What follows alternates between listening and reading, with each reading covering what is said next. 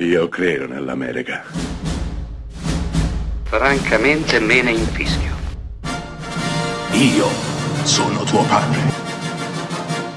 Anna Nishimasa. Rimetta a posto la candela. Rosa bella.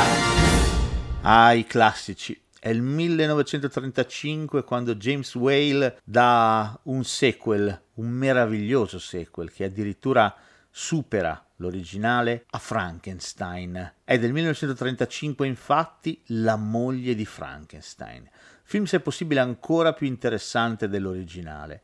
Il cast non si cambia, Boris Karloff ovviamente nella parte del mostro, per una storia decisamente più complessa rispetto a quella originale. Qui il dottor Frankenstein è redento, si è pentito di ciò che ha fatto e viene raggiunto da un losco individuo che invece vuole convincerlo, vuole ritirarlo dentro per tentare di creare la vita, per tentare di dare una sposa al mostro. Beh, il barone Frankenstein ovviamente rifiuterà perché sta per farsi una vita nuova con la sua fidanzata e il losco dottor Pretorius rapirà la sua fidanzata, la farà rapire da Boris Karloff il mostro per convincere il barone Frankenstein ad unirsi a lui. Il finale è leggenda, come leggenda questo film, con la moglie di Frankenstein, con quella capigliatura nera con le sfumature bianche ai lati, come è leggenda il finale e le parole del mostro. Noi apparteniamo ai morti. Questa frase, che è poesia pura, definisce non soltanto questo film, consegnandolo alla leggenda, ma ne definisce anche il mostro protagonista e chiude una fase, quella dei mostri Universal, arrivando a regalarci qualcosa di indimenticabile che verrà citato e imitato negli anni a seguire.